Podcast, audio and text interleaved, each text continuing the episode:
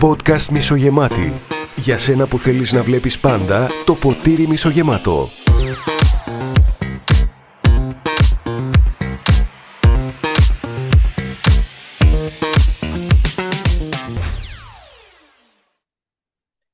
Συνεχίζουμε λοιπόν με τις ερωτήσεις. Ναι. Ε, πότε και πού αισθανόσουν πιο ευτυχισμένος; Φίλε, θυμάμαι εδώ τον πατέρα μου που μου έλεγε το εξής. Όταν ήμουν στο Λύκειο και ήμουν φοιτητής, με έβλεπε πως έβγαινα, πως περνούσα. Και μου έλεγε, αυτή τη στιγμή ζεις τα καλύτερα σου χρόνια. Να με θυμάσαι. Και τον θυμάμαι ρε εσύ. Εκείνα ήταν τα καλύτερα μου χρόνια. Πολύ ελεύθερος, πολύ... Νόμιζα ότι μπορούσα να κατακτήσω τον κόσμο. Έτσι είναι αυτό. Εγώ θα αναφέρω τη στιγμή που γεννήθηκε η κόρη μου, το πρώτο μου παιδί, και ήμουνα μέσα στην αίθουσα που γινόταν ο τοκετός. Η γυναίκα μου γέννησε φυσιολογικά. Εκείνη η στιγμή που είδα το παιδί μπροστά μου και έζησα αυτό το θαύμα, νομίζω ότι είναι η πιο ευτυχισμένη στιγμή που έχω ζήσει. Ωραία. Ερώτηση 17. Ποιο ταλέντο θα ήθελες να έχεις περισσότερο; Το ταλέντο, ε. Θα ήθελα να ήμουν πολύ καλός ομιλητής, ρε εσύ. Ωραίο. Θα ήθελα να χρησιμοποιήσω έτσι την ε, ελληνική γλώσσα και τα αγγλικά, δεν, δεν έχει σημασία, να επιλέγω πάντα τις κατάλληλες λέξεις, να κάνω φράσεις, προτάσεις, ε, τις κατάλληλες κάθε φορά, να τις χρησιμοποιώ. Δηλαδή θέλω να είμαι πολύ καλός ομιλητής, να μπορώ να πείθω, να φέρνω επιχειρήματα, να γίνω πολύ καλύτερος στην επικοινωνία. Καλά τα πας πάντως μέχρι στιγμής, να ξέρεις. Βελτιώνεσαι συνέχεια. ναι, εντάξει. Και εγώ νομίζω ότι το ταλέντο που θα ήθελα να έχω περισσότερο, νομίζω ότι είναι η δημιουργικότητα. Να μπορώ να λύνω πιο εύκολα και πιο γρήγορα οποιοδήποτε πρόβλημα έρχεται, μου έρχεται, να βρίσκω καινούργια και πρωτότυπα πράγματα. Αυτό είναι αυτό που προσπαθώ να δουλέψω. Και που θα ήθελα να έχω φυσικά ταλέντο σε αυτό. Βέβαια. Αν θα μπορούσες να αλλάξεις κάτι περισσότερο στον εαυτό σου, τι θα ήταν; Εμφανισιακά ή τι εννοεί εδώ πέρα ο ποιητής. Δεν ξέρω, πάρε τηλέφωνο του Μπρούστ. Τι θα ήθελα να αλλάξω στον εαυτό μου; Ναι, θα ήθελα να είμαι πιο τολμηρός. Σε αρκετά πράγματα. Από τότε που ήμουν νέος, ακόμα και τώρα. Θα το ήθελα αυτό. Ωραίο αυτό, δεν το είχα σκεφτεί. Θα το ήθελα κι εγώ. Μην κλέβεις. Θα σε κλέψω αυτή την απάντηση. θα σε κλέψω αυτή την απάντηση γιατί μου άρεσε. Ωραία, εντάξει. Ποιο θεωρείς ότι είναι το μεγαλύτερο κατόρθωμά σου; Η δημιουργία οικογένειας. Ναι. Και πώς τα κατάφερα και εγώ απορώ. Το ότι βρίσκομαι εδώ, σε, σε αυτό το σημείο, αυτή τη χρονική στιγμή. Νομίζω ότι είναι το μεγαλύτερο κατόρθωμά μου. Ναι, οκ. Ε, Έτσι όπως είσαι όμως τώρα. Ναι, Σε ναι. αυτή την κατάσταση. σε Αυτή Ναι. την... ναι. Αν πέθαινες και ερχόσουν ως άνθρωπος ή ως ζώο, τι θα επέλεγες; Ως άνθρωπος τι δηλαδή; Επαναλαμβάνω. Αν πέθαινες και ερχόσουν ως άνθρωπος ή ως ζώο, τι θα επέλεγες; Να έρθεις ως άνθρωπος ή ως ζώο; Ναι, ως άνθρωπος. Εντάξει. Ως άνθρωπος, εγώ πιστεύω. Αυτή η απάντηση είναι απλή, Προύστ. Ασυζητητή. Ωραία. 21 ερώτηση.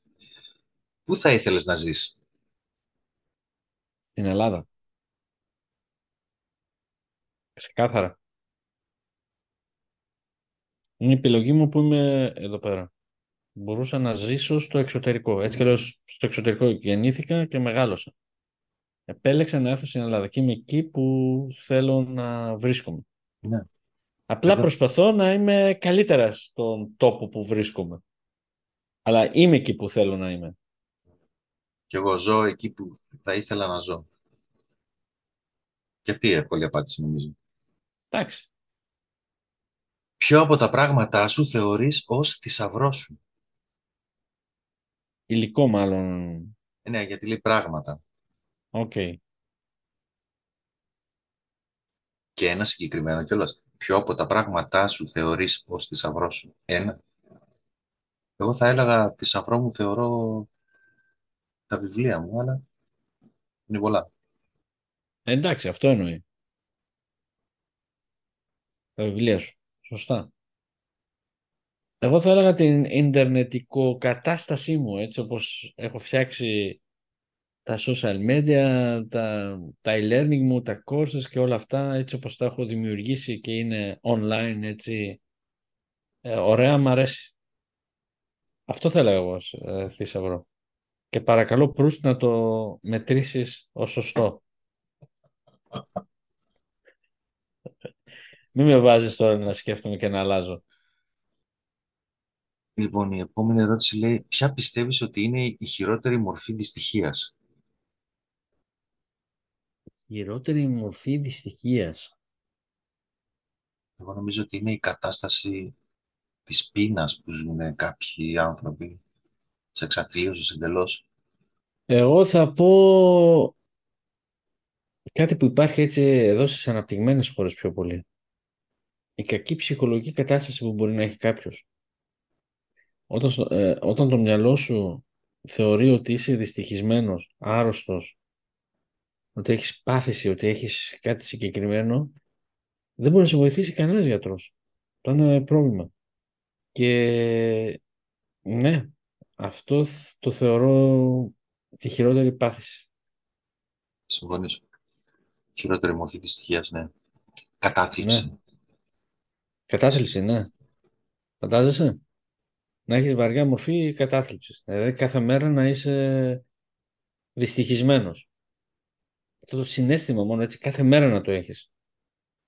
Είναι μαρτύριο. Ποια είναι η αγαπημένη σου σχολεία. Το podcast, εγώ θα πω. Εγώ θα σου πω, αυτό που με τρελαίνει και το αναζητώ είναι η κουβέντα με τις ε, κόρες μου. Αλλά όχι απλές κουβέντες, συζητήσεις όπου τις ε, πειράζω και σκάνε στα γέλια. Με τρελαίνει αυτό. Είμαι, είναι το ναρκωτικό μου. Γίνομαι παιδί πραγματικά. Και ψάχνω τη συζήτηση και τώρα που είναι teenager, να το πούμε έτσι, στις αρχές του teenager, προσπαθώ να αποφύγω την κουβέντα και εγώ βρίσκω πάντα τρόπους έτσι και δικαιολογίες και κάνω διάφορα για να συνεχίσω τη συζήτηση μαζί τους. Αυτό με τρελαίνει. Σου είπα, είναι το ναρκωτικό μου. Ποιο είναι το χαρακτηριστικό που σε έχει σημαδέψει στη ζωή σου; Θα σου πω, γεννήθηκα μεγάλωσα στο εξωτερικό. Και εδώ ήρθα το 2008 γιατί μέχρι τότε πήγαινε ερχόμουν Ελλάδα, Γερμανία άρα αυτή η φάση της ζωής μου με ακολουθεί έως και σήμερα. Με έχει επηρεάσει. Όταν λέει ποιο χαρακτηριστικός σε έχεις σημαδέψει στη ζωή σου, νομίζω ότι Εννοεί κάτι άλλο; Πώς εννοεί... Εγώ πιστεύω ότι το χαρακτηριστικό που έχει σημαδέψει τη ζωή μου είναι εκείνη η στιγμή που ξύπνησα, που λέμε. Άλλαξε ο τρόπος της ζωής μου.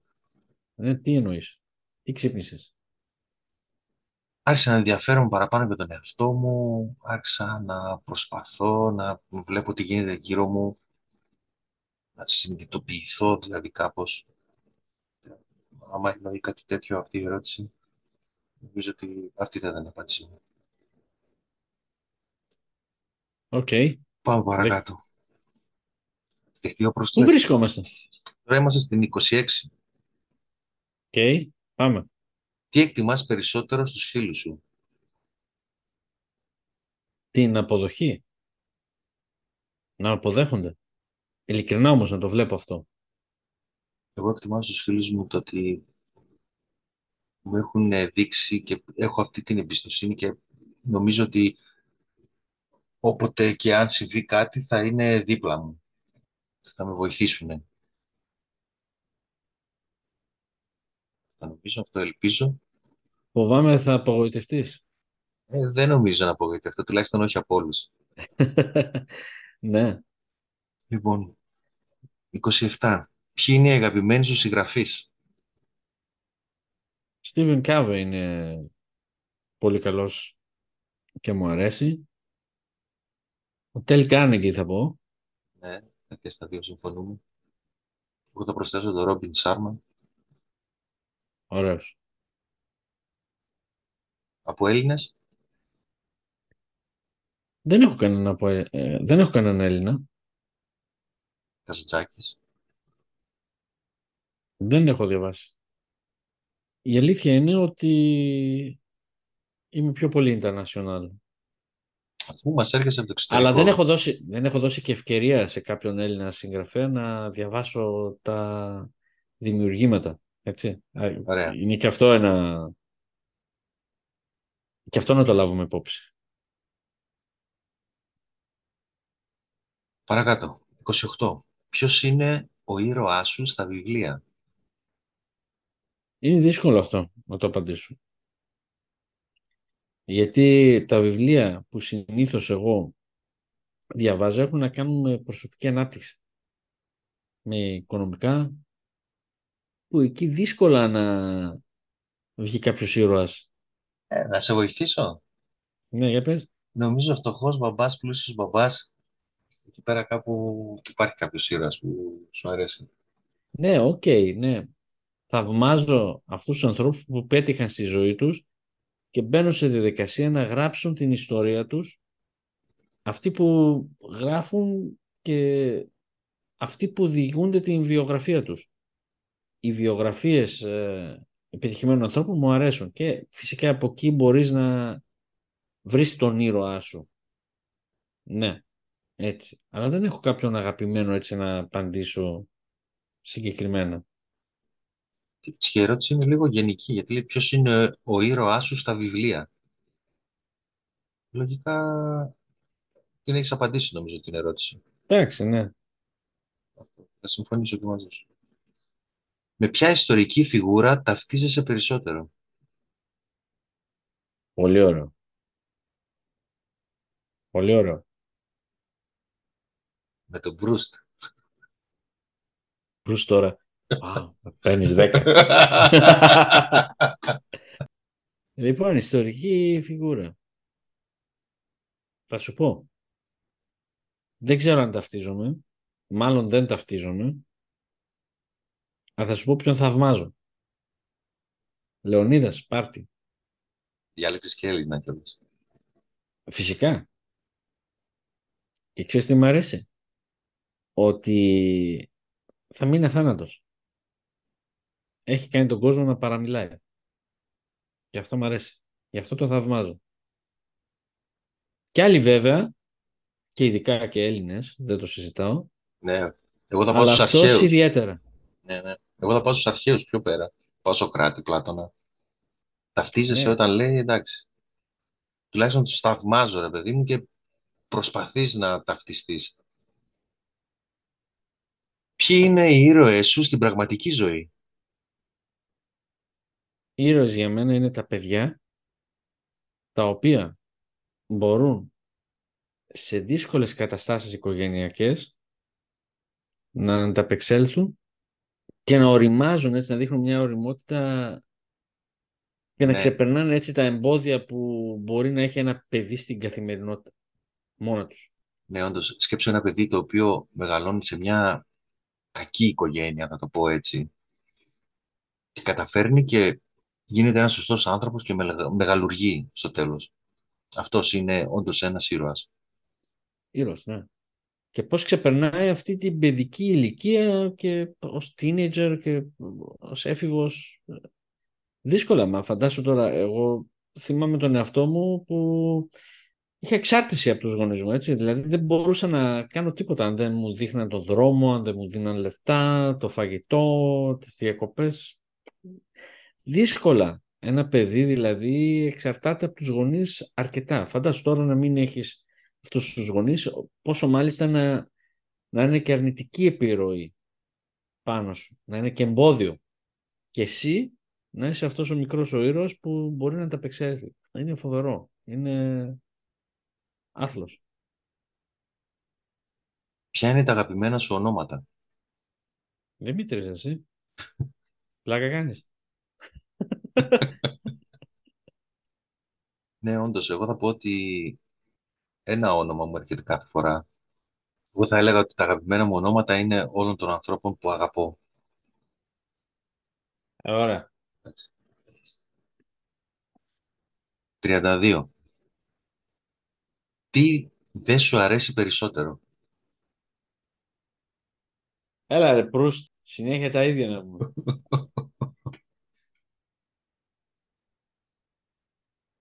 Τι δεν σου αρέσει περισσότερο; Λοιπόν, δεν μου αρέσει να φοβάμαι.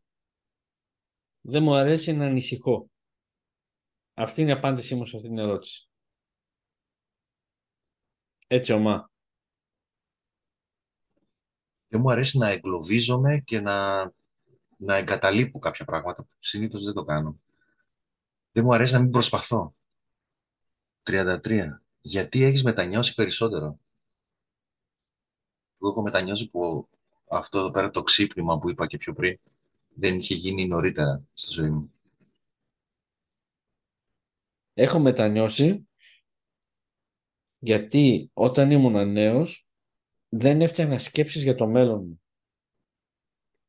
Και υπήρχε μια φάση στην οποία απλά έκανα ό,τι μου έδινε η ζωή.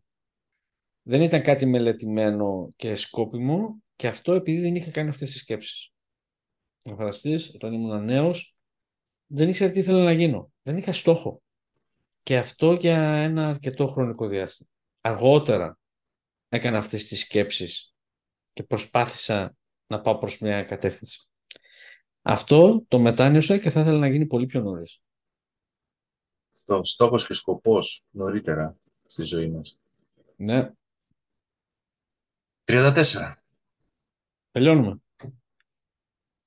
Πώς θα ήθελες να πεθάνεις; Τι ρωτάει ρε σε Κοίταξε, εδώ πέρα μπορείς να πάρεις ε, ιδέες από ένα προηγούμενο επεισόδιο που είχαμε κάνει με μια ιστορία που πηγαίνεις και βλέπεις ε, σε μια κηδεία. Θυμάσαι; Τι να πούνε οι άλλοι για σένα, ναι, ναι στην πώς, κηδεία θα, σου. πώς θα ήθελες να πεθάνεις;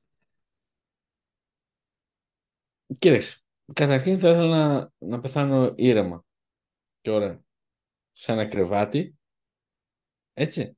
Και πριν πεθάνω, λίγο πριν πεθάνω, θα ήθελα να κάνω μια ανασκόπηση το τι συμβαίνει γύρω μου, τι έχω καταφέρει και τι αφήνω πίσω μου. Και θα ήθελα να χαίρομαι για αυτό που βλέπω και μετά να πεθάνω. Πάρα πολύ ωραία. Αυτή είναι η σκέψη.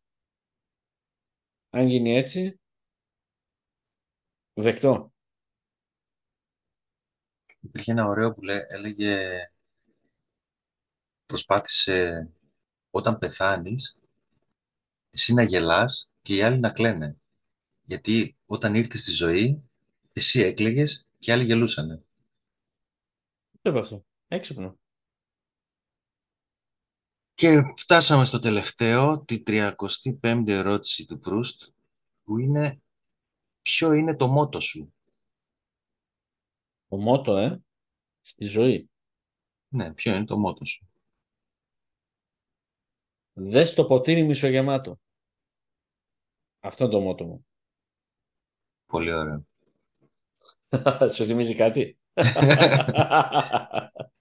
το δικό μου είναι το never give up που λέμε. Μην τα παράτας ποτέ. Αλλά σίγουρα συμφωνώ με το δες το ποτήρι μισογεμάτο. Δεν γίνεται αλλιώς. λοιπόν, θα ευχαριστήσουμε τον Μπρούστη για αυτές τις ωραίες ερωτήσεις που μας έδωσε. Με τρέλανε λίγο. Ήτανε... Το αποτέλεσμα ποιο είναι, τι χαρακτήρα έχω τώρα εγώ; Πιο πολύ εγώ να καταλάβω δηλαδή το χαρακτήρα μου μάλλον. Ναι, αυτή ήταν, αυτός ήταν ο σκοπός. Εντάξει, Ανάλυση. ωραίος.